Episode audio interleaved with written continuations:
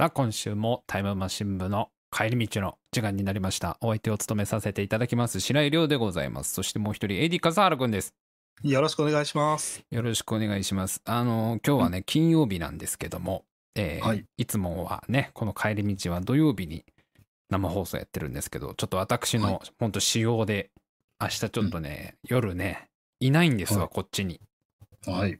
そうなんですよ。ちょっとね、奥さんの実家にね、あの、うん帰ることになってね、明日から。はいまあ、数日間なんですけど、そういう事情があって、ちょっと今日に生放送をね、えーやらせてもらいます。で、はいまあ奥さん実はもうちょっと先に帰ってて、北海道なんだけどね、そう実家は北海道なんだけはいど、ちょっと数日前にはもう帰ってて、うんで、自分だけちょっと遅れて帰るとうんいうことで、で、うん。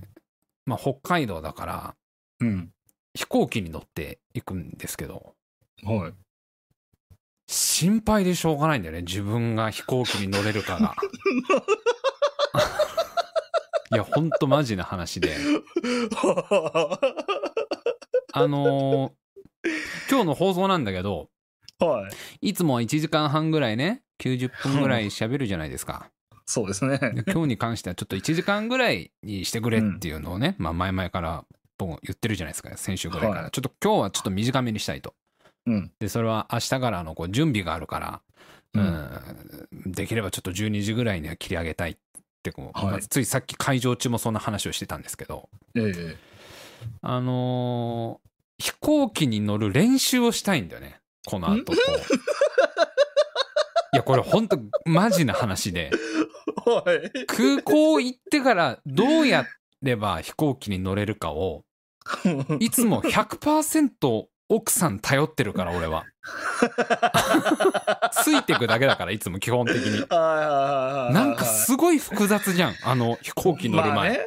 うんなんかいっぱいいろいろやるよねいつも。なんか。やるね。うんうん。チェックインとかさなんかはいはい荷物検査とかなんかそのぶっちゃけあんま順番も分かってないんだよあの空港着いてから。最初に何やればいいかはいはいはいはいはいはい。最初にまず飛行機乗るんだっけ？その後荷物検査だっけ？で最後チェックインだっけみたいな感じになっちゃってるから。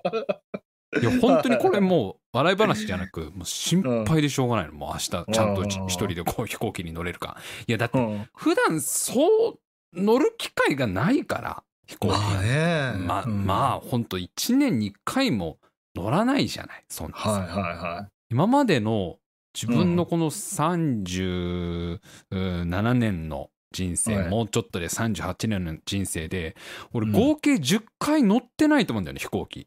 本当にはい。多分子供の頃から数えて、うんでうんうん。子供の頃っていうのはもう完全にあれじゃない親を頼っていいわけじゃんその飛行機の、そうですね。ノーカウントですよあの辺全部一番俺が記憶してる一番こう最初に飛行機乗ったっていうのはうん。小学校の2年生かうん。3年生ぐらいの時に、はい。そのうちの父親があの、実家が、まあ、あの伊豆大島なんですけど、はいはい。あの出身がね出身が伊豆大島なんだけどその毎年夏は、その伊豆大島にあの父親と一緒に遊びに行くみたいのをこう、毎年恒例でやってたんですけどその,、はい。そのなんか年はなんかたまたまなんか飛行機が安いかなんかでちょっといつもは船で行くけど、飛行機で行こうかっつってはいは人生で初めて乗ったのがそれなんだよね。でしかもあれだからなんかその時はあの、はい。羽田空港とかじゃないんだよ。乗ったのが。成田とか羽田じゃなくて。府中かどっかにさ飛行場があるんだよね。で。小型機っていうほどまあセスナとかそういうレベルじゃないけどいわゆるそのジャンボジェット機とかそういうジェット機というよりはもうちょっとちっちゃい小さめサイズの飛行機に乗ったっていうのが一。番最初それはもうノーカウントじゃんそんなのもう 全くその時は自分でなんか判断しなきゃいけないなんてことはないわけだから、はいあれは一切カウントされてないわけ、もう。はい。リュックに入ってるドラゴンボールのカードをなくしちゃダメだぞってことしか頭にないから、多分 当時は俺は。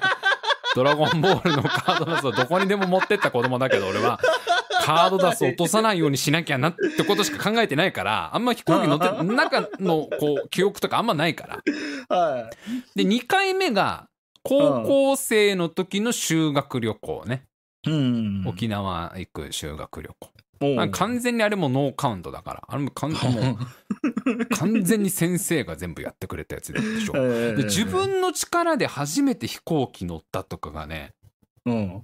俺多分に20代丸々1回も乗ってなくて、はい。30代になってからなんか関西かなんか行った時に1回か2回乗ったぐらいなんだよ本当にその時。はいはいはいはい覚えてないんだよだからもう全然飛行機にその時どうやって乗ったか。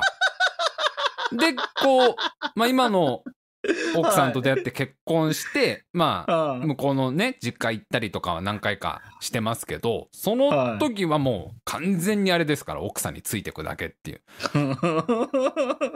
奥さんが落とすいろんな色のお米を見失わないようにこう見失わないように珍七色のお米をこう追いかけて。なんもだからいつもなんかさ「はい次これ行くから次ここ行くから」みたいなんであのじこれ準備しといてとかさなんか次荷物だからみたいに言われてるけどさもうもううん。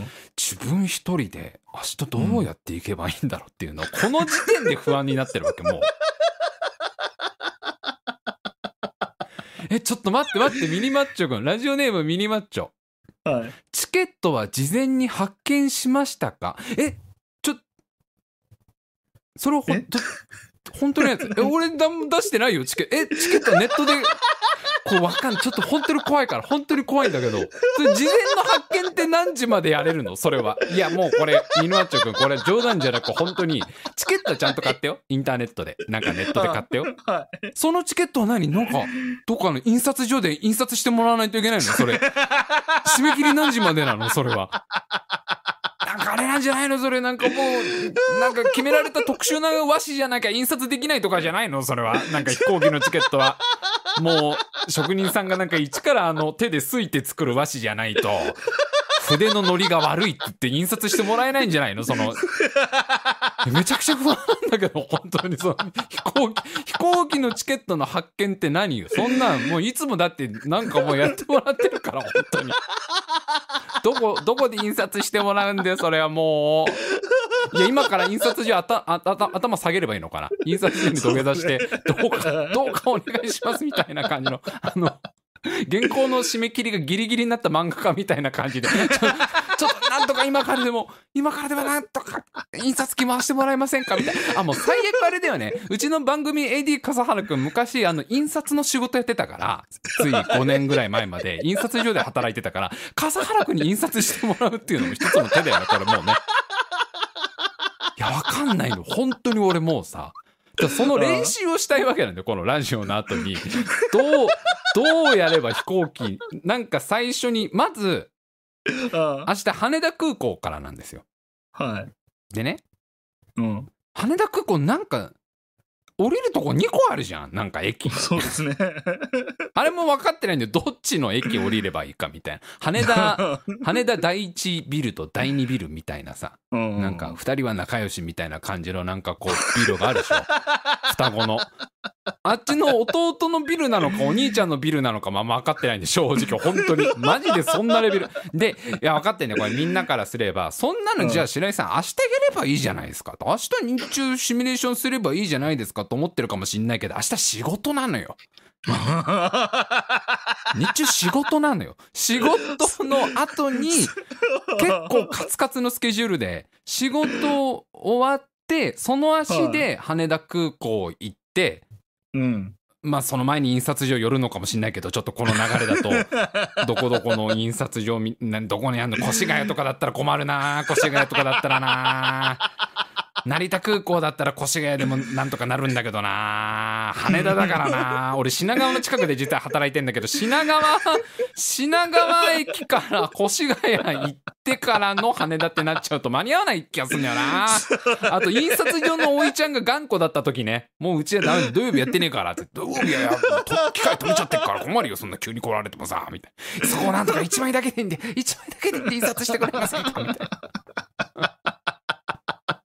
怖いなもう。大丈夫かな。そうだからもうそういう駅がどこなのかをちゃんとさうん。調べなきゃいけないしさまずさそうなんでそうそのもやんなきゃいけないし着いてからどういうどこ、どこの階段降りればいいかもわかんないし、もう、武器屋の裏手にあるあの階段かなあの茂みに隠れてるあの階段なのか。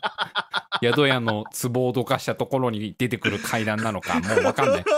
何番出口から出てどこにあいつも俺は基本ね、初めて行くときはそういうのやるんですよ。ちゃんとなんかこう、この駅で降りて、この出口で降りて。そういうの全部やって迷子になる人間なんだから、いつも。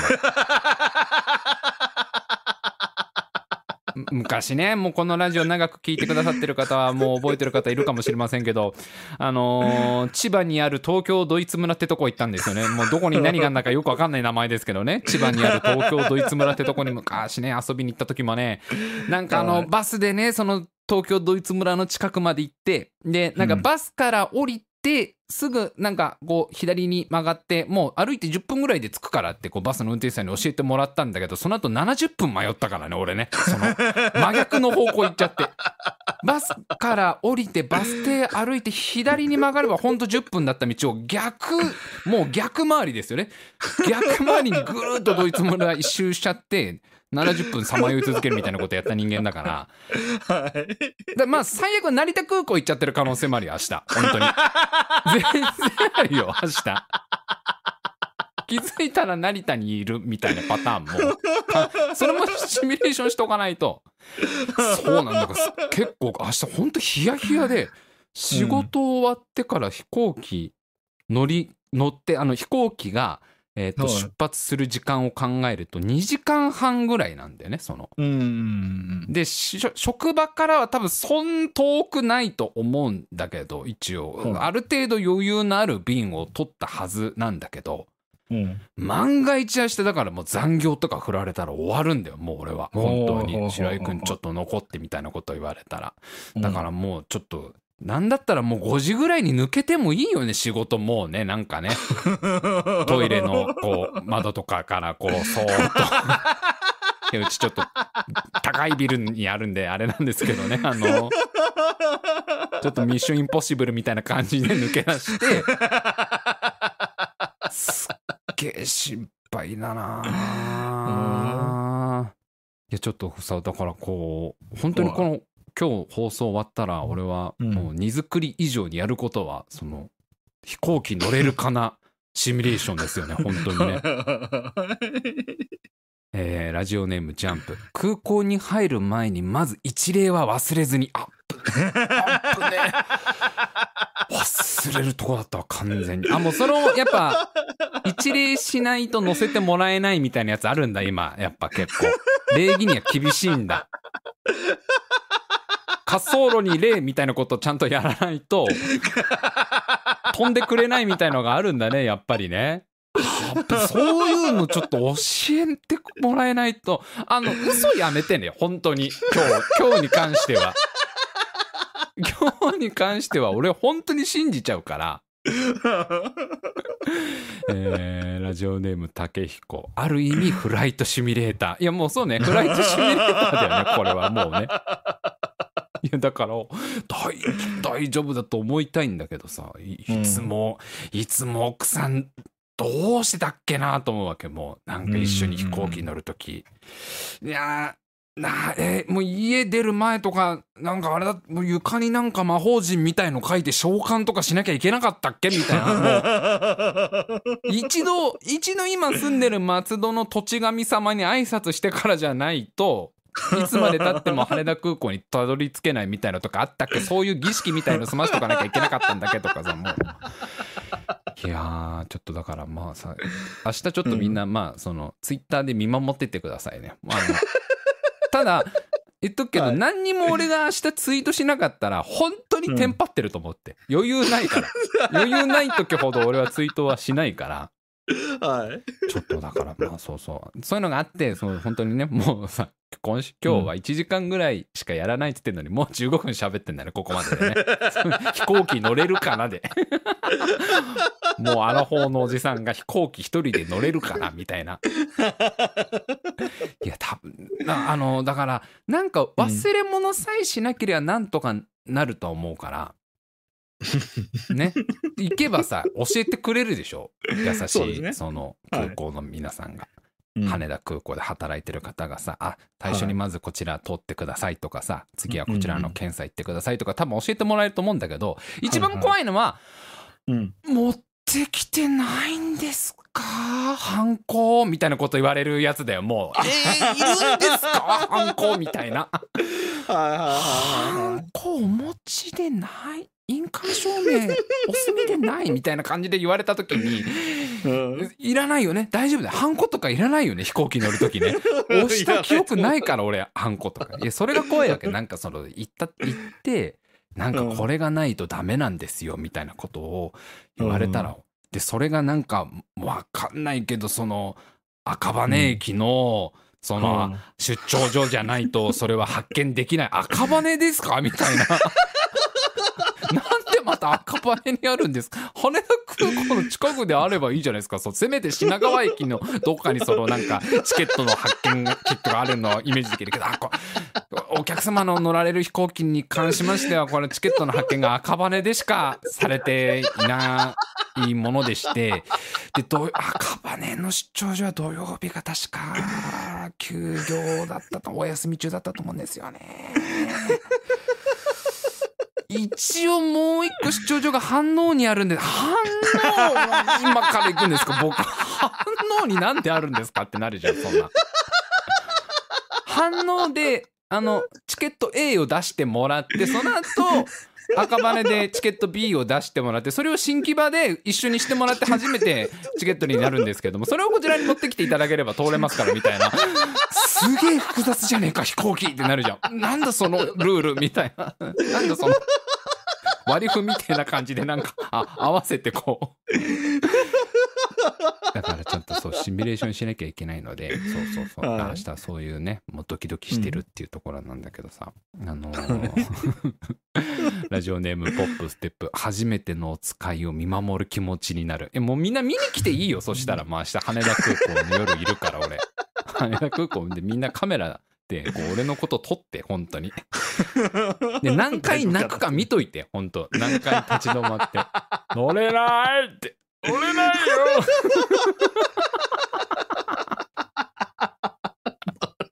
乗れないよ。えー、ラジオネームミニマッチョ。機長からの紹介状はお持ちですよね。そんなのいらないと思うぞ。そんなのいらないと思うぞ。機長から毎回毎回紹介してもらえないと乗れないなんて。そんまさか？まさ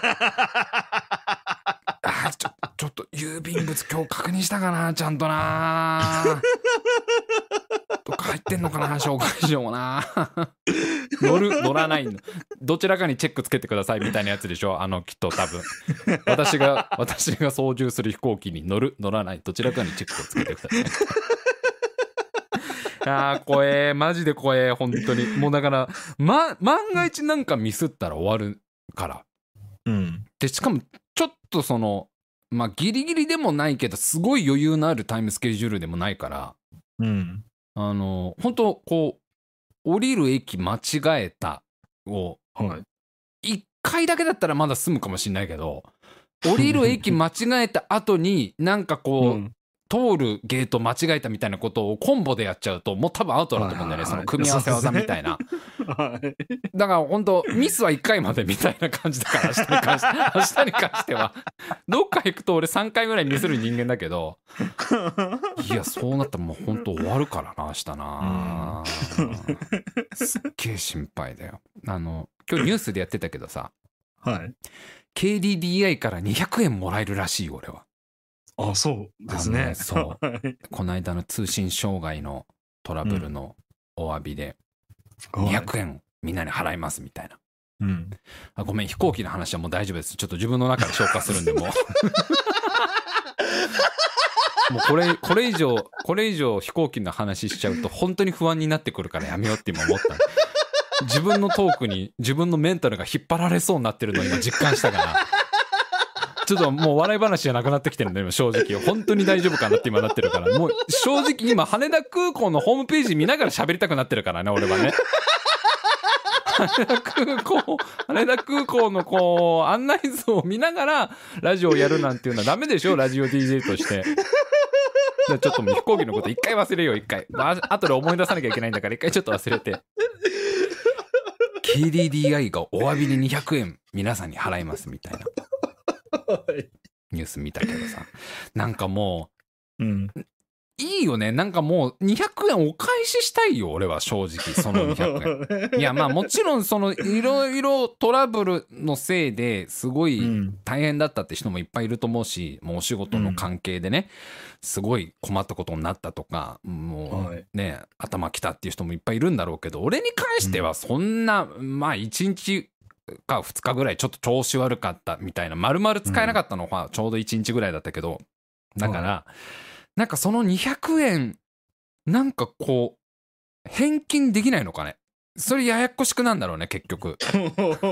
お詫びの200円やっぱり返しますみたいのにできれば、だって何十億ってなるわけでしょ？もうまあね KDDI は。3000万人ぐらいに払うんだっけな、確か。ニニュースで見たけど、すそう数千万人に200円ずつ返しますみたいな。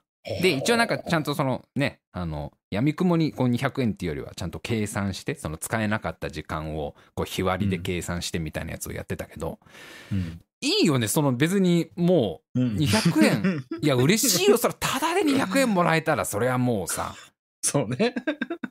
そ、しかも、綺麗なお金なわけじゃん、その200円は。別に。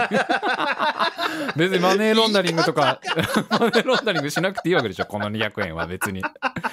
資金洗浄がいらないやつでしょ、この200円は。そうまあ、そうなんですけど。なんかね、外国の架空の口座とかに預けなくていいやつでしょ、この200円はいい。やつですね。そのまんますぐ使っていいんだよね。そのまんま、はい。すぐね、駄菓子屋さんとか持ってっていいんだよね、この200円。握りしめていいんだよね、これはね。そうですね。合法でもらえるやつなんでしょ、この200円は別に。何があったんだ、以前。あの、KDDI のもしかしたら社長が、こう、すれ違いざまにそっとポケットに入れてくれるみたいな感じなのかな。気づかれないように。社長大変だな、この暑いのに。暑いのにこう、うろうろして、日本中うろうろして、KDDI の利用者いたらスッてポケット気づかないぐらいのスピード。ド、気づかないぐらいのスピードでこうスッてポケットに入れてもらう。で、なんかズボンカチャカチャす治るなと思って、あれなんで200円入ってんだろうって、俺いつ俺ポケットに入れたっけみたいな感じで、そんな妖精みたいな感じで返してくれるのかな。だってあれ、振り込むのだってさ、手数料とか向こう持ちなわけでしょ？まあどういう風に200円を返金するのかよくわかんないけど、その、もしかしたら、あの、使用、使用料、げ基本使用料みたいなところから値引きとか、そういう形にすんのか、まあね、本当にこう、本当に、一件一件頭下げに来て、もう、あの、社長をはじめ、こう、偉い、こう、ね、役職の人たちが、KDDI のものですが、つって、ピンポンってなして、こちらお詫びの200円でございますってね、いう返し方をする可能性もあるでしょ？いいよね、なんかもう、受け取れないよね、正直そんな。もう、逆にそれをさ、あの、まあ、うん結構ツイッターとかでも言ってる人いるけどさ、その、うん今後のその、再発防止に役立ててくださいよとかさ、うんあと今回もう必死の思いでし修復作業した人たちだっているわけでしょ？その、そうね。もうめちゃくちゃ大変な思いをしながらもうさ、うん。うんだからその動線は一回ニッパーでその周りのカバーのとこだけをそーっと切ってで銅のとこだけ出してそれをよじれって言ってんのに切りすぎだ切りすぎちゃったからほらもうもうパッともう一回やり直してもう完全に切れちゃってるもん中でちょっとダメだニッパーのこのケーブルカッターのこの根っこの部分のこのところでこの周りのこのね塩化ビニールかなんかのこのゴムの部分だけを切って導線をよじってそれをこうつなぎ合わせなきゃダメなんだからこれ。よし、つながった。あじゃあ、この人はちゃんと回線つながったみたいに、一本一本やってったわけじゃん、その、KDDI の人たちはもう。蓋開けたらぐっちゃぐちゃだったわけでしょ。なんかあのトラブルの時はきっと。なんか通信つながんねえなっつって KDDI 箱をパカッて開けたらさ、うわ、ケーブルぐっちゃぐちゃになってるみたいな。ケーブルほとんど切れてんじゃんみたいな。やっぱみたいな。ちょっともう、ちょっと動線買ってきてっつってみんなで頑張ったわけじゃん。もうそのさ、なんか、いや、わかるよ。そのも、もちろんトラブルのもとは KDDI にあるってのは、それはそうなんだろうけどさ、その現場でし、ね、死ぬほど頑張った人たちとかもいるわけなんだから、うん。なんか、そこの部署にもうちょっとなんか、じゃあ、例えば、まあや、やるんだろうけど、なんか予算をもっと増やすとかさ、まあもちろんこう、えーやってると思うよ、と対策として。でも、うんこんだけみんなに200円を払うんだったら、その中の一部なんかね、返金とかできればいいのにね、本当にね。そうね。いや、もちろん200円欲しいって人も絶対いると思うよ。その200円じゃ足りねえって人も全然いると思うし、そんな、うん今回のこの通信障害で、この仕事のね、こう、トラブルが起きちゃってさ、もう損害がもっとうちなんか出てんだから200円で済むわけねえだろって言ってる人もいるとは思うし、それも全然わかるけど、俺みたいな人間とかは、そんな別にね、うんいや、こ、2万もらえるって言われちゃうと、これ、そのちょっと話しちゃう。それはちょっとね、社長、話変わってきますけど。変変な話ですけどね、これ社長ね。これ、これもし、明日社長の気が変わって、やっぱり2万でって話になっちゃうと、これはちょっと今日の話はちょっとこれ、忘れていただかないとこれ、それはなしにしましょうよ。社長。高橋社長だけ KDDI。ねそこは、こっからなんか、あの、あれだよね。値段上げてくのなしにしましょう、逆に。そのね。そうすると私もなんかこのね、少し考え方が変わってしまう可能性もあるから、その。2000円でも、ちょっと考えるかな。2000円でもちょっと。揺らぐね。揺らぐよな、2000円。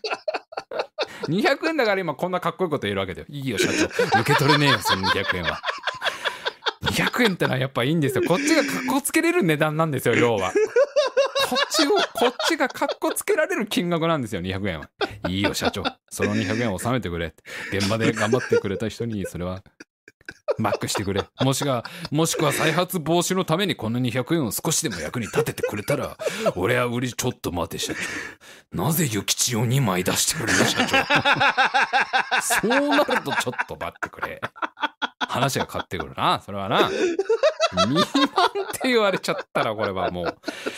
社長、なんでこんなことになっちゃったんですか、今回の通信障害。ほんと困りましたよ、もう。丸一日ぐらい外でツイッター見れなかったんですからね、僕みたいなツイッター中毒の人間が。これ困ったよ、社長、もう。ってなっちゃうからね、これね。200円って本当いい金額だと思うんですけどね。だからなんかこう計算したってそういうことなんですね。計算したら多分みんなが格好つけられる金額。みんなでこうさ、そうそう。なんかね、うん難しいとこだけどね、もちろんね、そのもう、うんこういうことが起き起きると、本当は笑い話じゃ済まない、こうね、トラブルなんかもいっぱい起きてるだろうから、もちろん。んそういう再発防止もやんなきゃいけないし、今回もそういうふうに保証しなきゃいけないっていうのもあるね。で、社会的にちょっとそういう責任のある、いや、ぶものなわけじゃん、そういう通信事業っていうのは。だからまあ、はいわからんでもないんだけどな、ちょっと。まあ、2万じゃないだけ良かったというか、その2万円だったらこの話しねえからな、もうそそもそも、もう一切。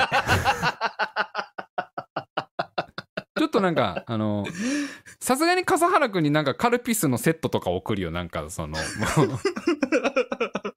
笠原くんにもなんかこうね、ちょっと、なんかこう普段、急に俺が羽振り良くなったら、あいつ200万ぐらいもらったなと思って、その 急になんか、新しいギター買っちゃったとか言い始めたら。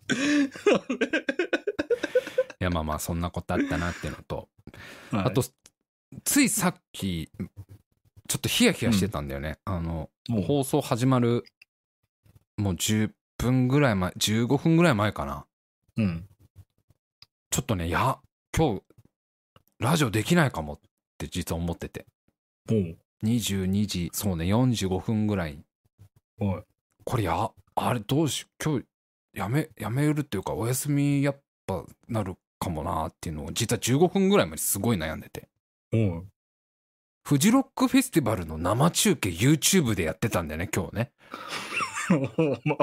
で俺の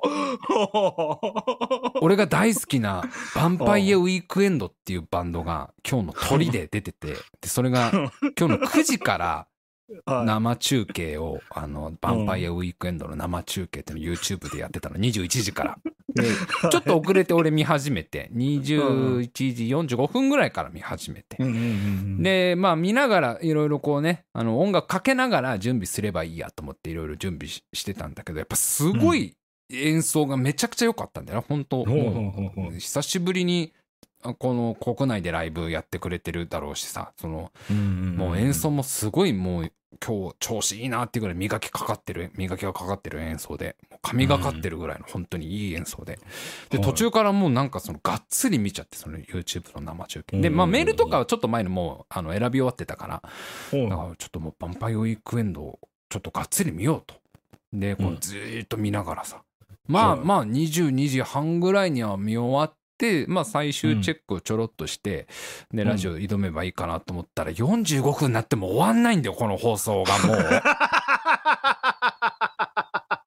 俺トイレ入れな入りながら見てたからね正直ね。あの いつもラジオ前はトイレ行くんですけどそのトイレ行く時間も危なくなってきたから。はい。もうトイレに行きながらトイレでヴァンパイアウィークエンド見ながら。どうしようこのタイミングでタイムマシン部延期ってすごい怒られるんだろうなみたいな。でもでもどっちが怒られないのかなってヴァンパイアウィークエンド見ながら喋った方が怒られんのかなこれみたいな。どっちの方が怒られるかなと思ったらね22時47分にライブが終わりましてギリギリ間に合ってとしました。ほっとしたけどさ そうフジロックやってんだよね。あの今うん。日今日初日かな？で3日お間ーなるほど。そう。で去年も一応確かねフジロックやったんだけどフジロックフェスティバルね、えっ、と、うん。去年はね海外アーティストが一組も出なかったはずなんだよ、あ、なるほどね。そうやっぱ今のこのご時世だからもう、ん。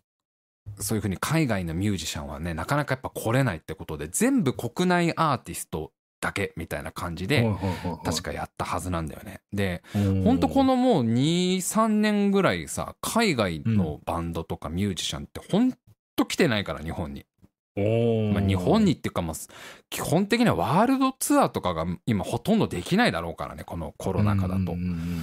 でいややっと今年に入って、まあ、春ぐらいからちょいちょいその外海外のミュージシャンこうねあのあの有名ミュージシャン誰々が来ましたみたいなとかはさ見るようになったけど。だから今回のフジロックが本当久しぶりにそういう海外アーティストがまあ全盛期よりはちょっと数は少なくてもうんまあまあ割はい。とこう大大御所というか大物も何何名か来てくれたみたいな感じだから。うん。まあ来年とかね本当普通のなんかこうフェスとかもさ普通になってくれたらいいけどさうん。なんかこう自分の見たいバンドとかももっともっとたくさん来てくれたらいいなと思いながらもまあ今日のそのね、ヴァンパイアウィークエンドのライブは本当にもうむちゃくちゃ良くてもうこのためだけに行ってもよかったなみたいなぐらい、はいはいはい。まあライブ行ってないからな本当な。もうーん。う、ね、何年丸何年ぐらい行ってないのかなっていう感じだな。おー。2年2年前の、えー、とそれこそ本当コロナがこう新型コロナウイルスがこう流行する前の直前のサマーソニックは行ったんだよね。だから2年前か3年前かな。その時はまだそういうこう感染被害みたいなのもなんかうん。もちろんなかったからね。そもそもそんなウイルスなんかなかったから普通に見に行って。でその時はこう大鳥でレッドホットチリペッパーズとかこうさもうかアメリカの超大物バンドですけどそういうのも見れたりしたから。なんかそういう、そういう日々がなんか帰ってきてほしいなと思いながらもなんかいろいろこう思い思いながら今日見てましたけど。はい。レッドホットチリペッパーズっていうバンドは僕はもうねうん。14歳の頃から好きで。14のねもうそうだね。中学校2年生の時に初めて聞いた、でそっからもうずっともうかれこれ2025年近くかもうちょいでずっと聴き続けてるバンドで。まあちょっとこう洋楽とか好きな人はおそらく名前はもう聞いたことあるバンドだと思うんだけど、レッドホットチリペッパーズ、その僕は2年前ね。あ3年前うん。かサマーソニックで見たってバンド、もう本当思い入れのあるバンドでさ、はい。ですっごい懐かしいのがうん。初めてそのレッドホットチリペッパーズのライブを見たのがうん。17歳。高校2年生の時うん。に来日えーレッチリが日本に来るっつって。はい。で幕張メッセだったはずなんだけど幕張メッセでやりますみたいな。で当時ね「バイ・ザ・ウェイ」っていうねアルバムを出したばっかりで、まあ、それのワールドツアーだから、まあ、発売したらさ、ああいう海外のバンドっていうのは世界中回るわけなんでね。いろんなところにあって、でその中にその日本に来ますってなって。で当時高校生の時あのバンドを組んでたから。でその組んでたバンドでそのレッドホットチリペッパーズのその曲とかをよくコピーしてたのカバーしてたのよ。だからそのバンドメンバーとかみんなでさそのチケット取ってあれ笠原君大丈夫ですか？なんか一瞬、はい、すいません。笠原君と、どこ行ってきあれどこどこ行ってらっしゃいました？今。すいません。今ちょっと、あまりにも喉が、あの、胃が、が僕なっちゃったんで、ちょっとミュートさせていただきました。びっくりした。笠原君が僕のチケット発見しに行ったのかなと思って今一瞬あれ？笠原君の気配消えた？一瞬で今感じて笠原君ど越谷へ行って俺の明日の飛行機のチケット取りに行ってくれたのかなって。行かない行かあない。もしかして印刷所に行ってくれたのかな前働いてた。印刷所に行って。すいませんが、1万円いって。そうね、そうそう17歳の時にさその行ったんですよ、で当時ねその友達バンド組んでた友達とさみんなでチケット買ってさあのー何回かそれまでも、まあ、いろんなバンドのライブ行ったことあるんだけどもう憧れのですよ、あの憧れのレッチリのライブが見れるっていうのでもうめちゃくちゃもうその当日の前からずっとドッキドキでもう1週間ぐらい前からはい。頭の中レッチリでいっぱいですよ。だってもう14歳からずーっと聴き続けてで、うん。もうギターでもいっぱいレッチリの曲を練習してきてさもう憧れの人たちなわけですよ。本当雲の上の存在みたいな、もはい。う画面の向こうでしか見たことのなかった本当スーパースターがやっとこう自分の目の前に来るんだって言ってドキドキドキドキねしながらさ。うん。でいい実際こう会場入ったらもう超満員なわけですよ幕張メッセ。もうだもな3万人とか入るのかなあそこ。2万か3万ぐらい多分入ると思うんだけど、いはいぎ何万人ものこの観客でぎっちぎちになってて。でなかなかあのこれさ、あの海外のアーティストのライブとか行ったことある人分かると思うけどなかなか始まんないんだよね、なんかね海外のバンドってよくある。いろいろこうサウンドチェックが長かったりとかで会場してからもなかなか1時間ぐらいかかったから。全然こう始まんなくてその間もずっと友達とあの曲やるかなこの曲やるかなってこうもうワクワクしながらさ。もうもうでもさすがにそろそろ始まるだろうっつってさもうもうもう心臓バックバクですよ。ついにレッチリ見れるんだっつって。そしたらさ会場がスーって暗くなって。でうわーもう暗くなったら合図だからねそれ始まる。会場が暗くなったらうわーって幕張メッセ中のお客さんがもう歓声上げるわけ。そしたらもうさそのステージの向こうの方ステージも遠いんだけどさその遠いステージの向こうの方からさちっちゃくさこうレッチリが出てくるわけですよ。うわレッチリ出てきた。本物だってレッチリがこう一人ずつ出てきてさ。でこうわーってこうまあ最初なんかジャムセッションみたいのから始まるんだけどさそのうん。簡単なこうアドリブの曲みたいのからこうさ音出しみたいのをやってさでわーってこう出てきてさでちょっと静かになってからさもう始まるぞみたいな空気のところでさボーカルのアンソニーっていううん。アンソニーっていうボーカルがさそはいの当時発売したばっかりのアルバムの「バイ・ザ・ウェイ」っていうアルバムから、もうそのそまさしくシングルカットのその「バイ・ザ・ウェイ」の曲を歌い始めるわけ。一番最初、はいアカペラみたいな感じから始まるんだけどそれ歌い始めるわけ、そしたらもうそれ一番人気の曲だからドッカン盛り上がるわけ、一1曲目から「バイ・ザ・ウェイ」来んのかってうわーって盛り上がって俺も「うわバイ・ザ・ウェイから来たよ」っつってうわーって盛り上がったらその瞬間靴が脱げて、ん履いてた靴がその瞬間ポロって脱げて。はい。でドッカーンって盛り上がってる観客が俺の足をどんどん踏んでいくわけ。ぐちゃぐちゃぐちゃもう群衆ですよ群衆。もうほぼボートのような群衆たちがその俺靴がなくなった靴下の俺の足をぐどんどん踏んでいくわけもお構いなしにこう。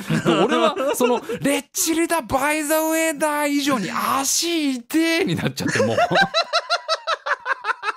やっぱ足これやばい。これやばいっていうもうこれダメなやつだこの感じみたいな。ここのまんまだと俺の俺の俺の足はとんでもないことになっちゃうぞこれ。やばいやばいやばいやばい。俺の足はなんかあのエビせんみたいな感じになっちゃいそうだぞこれ。やばいぞみたいな。ですぐ後ろに逃げて俺。結構前の、はい。結構いい位置に入れたんだけどこのまんまだとレッチリ以上にもうじ自分の足がとんでもないことになると思ってすぐ 後ろ引き下がって。なんかこうレッチリすごい嬉しいね来て嬉しいっていうのと足超痛いっていう気持ちをこう半々で味わいながら その後もずっと見たっていうのが。すごいなでもなんかねなんかそんな、なかなかやっぱ特別なんだよね。やっぱね、その海外のバンドとかってさ、やっぱこう、は来てくるのもさ、その、数年に1回とかだから、本当にさ。はいはいは中には、そのキャリアの中で、1回しか来日してないとかもいっぱいいるんだよね、そういう海外ミュージシャン、おー。大御所とかでも。さ、やっぱ向こうの人たちはワールドツアーでいろんな国から行ったりするから、い。うん。本当にもう10年に1回やっと日本に来たとか、そういう人たちもいっぱいいる中でさ、うんなんかもう今日のそのサマソニーのなんか映像を見てたら、あなんかこう、すっごい今日この場にいられる人たちはもう幸せもんだなと思いながらも、まあうん。早くなんかね、そういう、普通にライブとかね、こう気兼ねなくね、ちょっとまだ躊躇しちゃう自分もいるし、はい。今じゃあフェス行くかって言われたら自分はちょっと躊躇しちゃうかなっていうのもあるから、うん。なんかこう、あと次は足踏まれないようにしようっていうの。はそう。だね。もうだからあれだからライブはもうなんかあれすごいガッチガチにしてった方がいい。足あのひ靴紐とか。なんかよくあのラフな格好でライブ楽しもうみたいな。危ないからね本当ねあのああいう 後ろの方で楽しむんだったらいいけど。もう俺は本当にそのバイザウェイのあのもうリズムに合わせてね。ハイハットのこうリズムにハイハットが刻むリズムに合わせて俺の足がどんどん組まれてくみたいな。待ってドラムじゃないから僕の足は。って痛い痛い痛い痛い痛い。それがもう「私とレッチリ」っていう作文に書けるからこの思い出。私とレッチリ。これもうそう本当にねそんな そんなこともあったなと思いながらも。いやーあもうもう45だからもう本当この辺で。こ の今ちょっと心配になりました。もう一個あの負のウルー病があるって話があるんだけどいい、いい、いい、今度にしよう。それは今度にしよウルー病には性のウルー病と負のウルー病があるっていうのを最近知って。何それっていうのはもうそれ今度にしとかないと あれだよね。あそのう練習できないから。ここの後練習できないもんね。アテンションプリーズみたいなのやれないもんね一人でね。あので 客室乗務員も練習するの？客室乗務員もやれちゃうと。いやーじゃあねもうほんと群馬をやりましょう。そうそうそう、はい。今日に関してはまだまだちょっと喋り足りないとこはあるんですけど あのこのまんまやっちゃうとまた1時間半とかやっちゃいますから、えーコーナー行きますよコーナーというわけでね。ちょっと今ねえー喋りながら群馬王のセッティングしてますけどね。群馬王はセッティングが必要だからねこれもうねしょうがないんでこのセッティング時間は必要だよ。だってこういうのは本来は笠原くんがスタッフとしていろいろやんなきゃいけないの。を笠原が基本的にこの今のね仕組みだとできないんだから。DJ ねが喋りながらこのスタッフワークも同時にいろいろやんなきゃいけないから。じゃあ行きましょう。えークイズ群馬を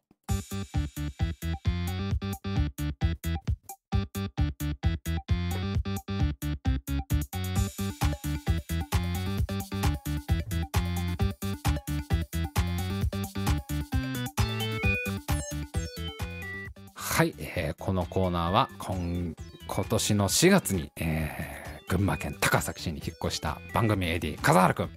誰よりも群馬に詳しい群馬王になりたいということだったんですけど今のところですね この全くもって群群馬王どころか他の王にはいろいろなってるんですけどね。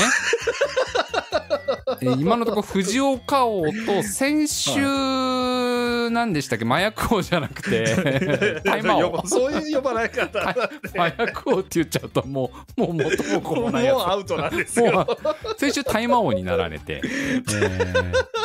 今のところ藤岡王大麻王の2冠ということなんですが、えー群今はもう大概だな。群馬王には全く届いてないという、まあ、誰よりも群馬になりたい、群馬に詳しい群馬王になりたいということで。群馬になりたい ボロボロじゃねえか。えそのために皆様からですね、群馬に関するクイズたくさん送っていただいております。笠原くんはもう本当クイズに1問でも正解すれば、群馬王になれるんですよ、本当に。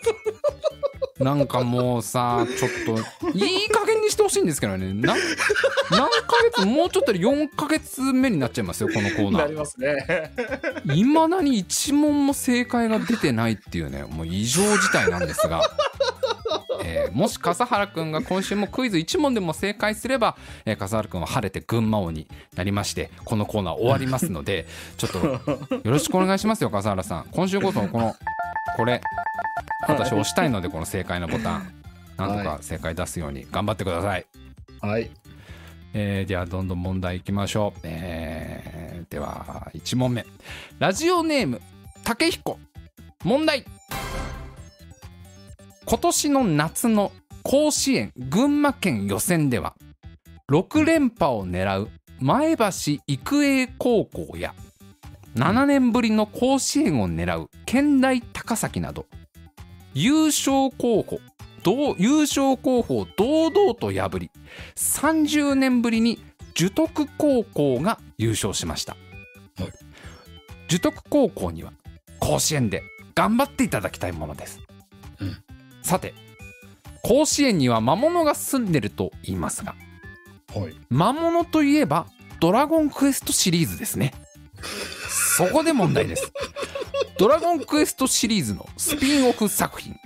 トルネコの大冒険3に登場しラスボス以外の敵モンスターを全て仲間にすることができるトルネコの息子ポポロが最初に手に入れる武器は何でしょうか、え今年はね樹徳高校樹徳高校がね甲子園進出ということで頑張ってほしいですね樹徳高校。ね。ぜひちょっと全国取ってほしいね全国制覇してほしいですけどもね。えーまあね甲子園には魔物が住んでるなんてね昔からよく言いますけどね。魔物といえば「ドラゴンクエスト」シリーズ。さあトルネコの息子ポポロが最初に手に入れる武器なんでしょうか？笠原さんお答えください。鋼の剣。そんないいものを最初から持ってるわけがないじゃん。鋼の剣が初期装備ってど親のコネ使いすぎでしょそれもう。ポポロ。いいもん持ってったのかなと。完全にそう親のコネじゃないそれじゃあ。正解は海鳥の爪でした、い、やーもうねどうやって戦うんだって話ですよ。もちろんその海鳥の爪で。もうちょっと武器になりそうなもん持ってけって話ではあるんだけども鋼の剣はちょっとそんないいもの最初にもらえないでしょ普通に考えて。そうですかね。じゃあ続いての問題いきましょう。ねえ。はい続いての問題は、えーちょっと待ってくださいね。今、群馬音のセッティングの方がですね、ちょっと今トラブルが起きてますね。ちょっといきなり画面がちっちゃくなっちゃったっていう今トラブルを今経験しました。あるんですよ、うちのこのシシステムには。うちの。うちのこのデュアルモニターシステムにはね、いろんな不備があるんですよ。急に画面がちょっとちっちゃくなっちゃったりすることがある。出てきた、出てきた、出てきたから、出てきたから。じゃあ続いての問題。ラジオネーム、カニパン。問題。笠原さん。そもそも、群馬がなぜ馬が群れると書くかご存知でしょうか？おお、こんないですね。そう。馬は群れる生き物なんです。はい。シマウマ、ロバ、メリーゴーランド、みんな群れています。群れることで社会性を育んだり、生殖をしやすくする側面もありますが、何よりも群れていると強いんです。うん。スイミーってご存知ですよね。彼らも単体では小さな魚ですが群れをなすことで巨大な魚を追いやるほどの強さを手に入れましたつまり馬が群れると書く群馬は強さそのものを表すと言っていいのです群馬はパワーなのですさてそんな中でももともとのスイミーのように群れからはぐれるものが存在します群れからはぐれると単独行動せざるを得ません。必然的に弱くなります、はい。と言いたいところですが果たしてそうでしょうか？ドラゴンクエストに出てくるはぐれメタルははぐれ界随一の知名度を誇るはぐれ中のはぐれです。作品中最高レベルの防御力を持ち決して弱いとは言い難い存在ですよね。そんなはぐれメタはぐれメタル倒すと経験値がどっさりもらえることでも有名です。では「ドラゴンクエスト6」ではぐれメタルを倒した時の経験値はいくつでしょうか？さあ笠原さん本日のねこのドラクエクイズ2問目ですけどね。さあドラクエ6ではぐれメタルを倒した時の経験値はいくつになるでしょうか？ぱはぐれメタルはねやっぱね。一気にレベル上がるからね倒したらね。もうガツンとレベル上がりますから。めちゃくちゃもらえますよもちろん。はい。なるほど。いくつでしょうか？えっと、2万。残念。正解は1万50でした、もう2 万なんかもらっちゃってゲームバランス壊れちゃうから笠原君そんな 2, 2万2万なんかもらっちゃってそうもうあっちゅう間にレベルとかレベルカンストしちゃうんだからそんなさ。もうちょっとあーそこはいい想像力ですよ笠原さん想像力を働かせてくださいねもうちょっとね。残念ながらドラクエクイズ連続不正解ということで次こそ群馬王なれるのか笠原君 ドラクエ王になるんじゃないのこれ。さあ続い続いて本日最後の問題です。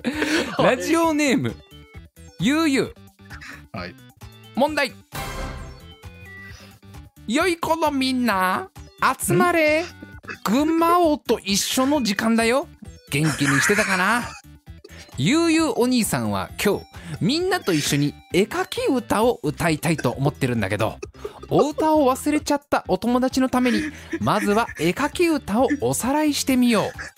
一つ目はみんなが大好きな群馬ちゃんの絵描き歌だよ。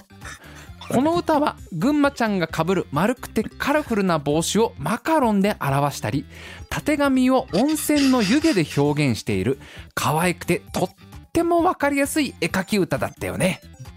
じゃあお次は豚肉料理で有名な群馬県前橋市のマスコットキャラクターコロトンの絵描き歌。コロコロコロトンを紹介するよ。こちらのお歌といえばリズムが絵描き歌にしては珍しい三拍子のワルツ調だったりイントロの後に A メロ B メロサビが2コーラス分。さらに C メロ。そして感想を挟んでラスサビアウトロというゴリゴリの J-POP 構成が特徴的だよね。そのため曲の長さも絵描き歌としては異例の3分22秒で群馬ちゃん群馬ちゃんの絵描き歌が丸々5曲分も入っちゃうんだ。またこのお歌は絵描き歌としての難易度がとっても高いことでもおなじみだよね。とってもシンプルなはずのまん丸い輪郭をわざわざ三筆書きで書かせたりちっちゃなお口という歌詞に沿って描描かれるコロトンのお口が本当に小さすぎて視認できなかったり1番の B メロから先の歌詞は絵描き歌とまるっきり関係がなかったりと聞き応えも書き応えも満載の楽しいお歌となってるんだそれじゃあここで笠原くんに一つ問題を出そう。ドラえもんの絵描き歌では最後にひげをつけることで絵が完成するよね。群馬ちゃんの絵描き歌だったら最後にくりくりお目目とお口を描いて完成なんだけど。じゃあコロトンの場合は最後に一体何を描いたら完成するんだったかな？さあ思い出してみよう笠原くんねえコロトン。前橋市のキャラクター。ね前橋なんてお隣ですからね笠原くんね。今住んでる高崎ですから。ね。もうもうもちろんこのコロトンのことだってもうごよくご存知でしょうし。あかもう必ず毎日歌ってるでしょうからねこのねコロトンの絵描き歌。ねコロコロコロトン。ねさコロコロコロトン。ねなかなかなかなか尖った曲ですこの曲ちなみに。えっとね今歌詞開いてるんですけどね。あのあの1番があのー丸々お尻にポニョニョン尻尾。まん丸お鼻に三角お耳。まん丸お顔にちっちゃなお口っていうねこう一個一個書いてくんだけど全部もまんま言っちゃってんのよその書いてるところ。そ普通はさそのお耳をなんかさあの山に例えたりとかさお口を湖に例えたりとかするじゃん。違うのよ。コロコロコロとまんまなのよ基本。まん丸お鼻に三角お耳。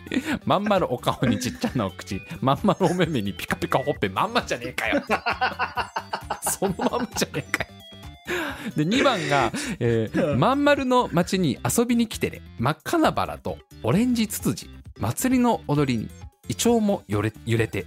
真ん真ん中歩く欅道って全く関係ないの。これ書いてないからこの辺。ま 前橋の景色をずっと歌ってますこの辺。まあ今ねだいぶヒントになったなったと思いますよ。さあこの絵描き歌。最後にこう何を書いたら完成するのか じゃあすごいあの笠原君大ヒントあげようかはい。この最後に書く部分に関してはうん。歌詞出てこないですね実はちょっと待って。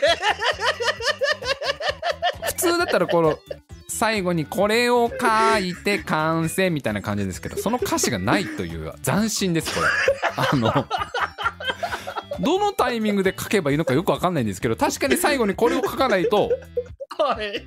完成にはならないんですがはい。歌詞には出てこないんですよ実はこの部分ちょっと意味がよくわかんないと思うんですけどでさっきのヒントですけどこの「コロコロコロトン」は基本的にそのまんま書かせてきますので目を描くなら目って言ってくるしうん。お耳を描くならお耳ねね口を描くなら口ってまんま言ってくるんですけどこの最後に書く部分に関しては言ってきてないですね一切ね。歌詞 歌詞に書いてないんですがそれでも最後にこれを書かなきゃいけないっていう。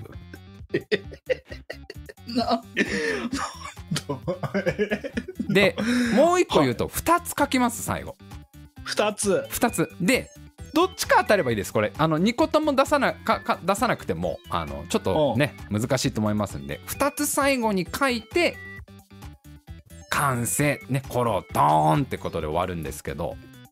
二つ。はい。2つ書きますね。お。別々のものを最後に書きます。おー。どっちかでも当たればもうけこれ以上ヒント言っちゃうとちょっとあれですね。歌詞には出てこない。でこの曲は基本的に書くものはもはい。うストレートに言ってくる。でそのそこの歌詞には含まれてない、で2つ最後に書くんだけど笠原君どっちか当たればいいです。えー。手。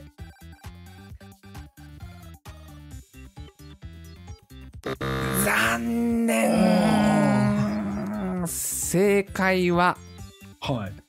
躍動感を表す効果線と地面に映った影を書いて完成 コロトンじゃないのよ要は。コロもうだから笠原君イメ想像力を膨らませればさ基本的なコロトンの書かれる部分って全部歌詞にそのまま出てくる。でその歌詞には出てこないってことはコロトンじゃないのよ最後書くのは。コロトンがこうなんか動いてるのを表している効果線ね漫画とかでよく使われる効果線とコロトンのその地面に映った影ですよ。そこを描いて完成って。影がある。んだね。影がありますコロちゃんと。いやー結構いいヒントだったと思うんだけどな俺な今な頑張ってな。なもし聞けばなるほどと思うよ。でしょ？もし手だったら手って言っちゃうからこの曲は。かわいいおててとか言っちゃうから。言ってないってことはコロトンじゃねえなさてはって思わないと。コロトン。一瞬効果音とか思ったんだけどうわいや絵描き歌でしょと思って。あだもう一個言えばよかったね。絵描き歌の常識を捨てましょうって言えばよかったね今。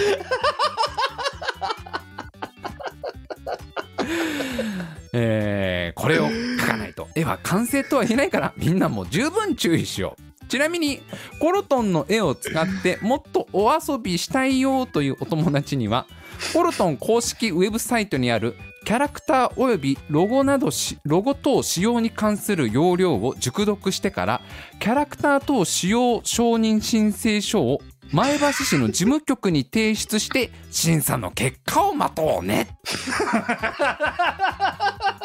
ゆいお兄さんからの注意事項ね。あの勝手にね勝手に使わないように。ちゃんと前橋の事務局にそういう申請書を出してコロトンの絵で遊んでいいですかっていうのをちゃんと前橋のね市長に市長市長をはじめ市の方にですね。市役所の方に。ちゃんと許可を取りましょうね。無断では使わない。約束だよ。みんなね。急にガチ手続きの話すんだ。いやー残念ながら本日も全問不正解ということでね。はい。今日こそねちょっともう群馬をなれるかなと思ったんですけどちょっと難しかったかな今週は。結構でも俺はヒント多めに出してあげたと思うんですけどね 今週に関してはねそうですね。いただきましたね。ええこれちょっと放送終了後にですね、あの、はいこの群馬ちゃんの、うんえっ、と、お絵かき歌と、このコロトンのお絵かき歌、YouTube にあったんで、リンク貼っときますけど、はい。あの、群馬ちゃんの絵かき歌はね、まあ、クオリティ高いんですよ。なんか、おお。すごもうほんとそのま、かい歌いながら書いたらそのまんま群馬ちゃんになるような。はいはいはい。ちょっとね、あの、湯気で結構ごまかしてるとこあるんですけど、結構湯湯気パートでだいぶ書いたなみたいなとこあるんですけど、でもまあまあまあ、40秒ぐらいでね、こう、サクッと群馬ちゃんが書けるって曲なんですけど、うん。コロトンの方がですね、あの、僕が探して出てきはたコロコロコロトンのその楽曲の YouTube のやつが、はい。あのー歌いながらなんかお姉さんが踊ってるっていうこう謎の 書いてないんですよ全く。書いてない書いてないんです。でお姉さんというかちょちょっともうちょっと年齢が上のうご50代か60代ぐらいの方ですかね。ダンスの。先生なのかな？ダンスの先生らしき方が結構激しいダンスを踊るっていうよくわからないものが出てきまして。あのコロコロコロトンとどういう関係があるのかがいまいちちょっとわかんなかったんですけどだからあのこの曲のどこで何が書かれてるのかがあんまわからないっていうのが出てきましたので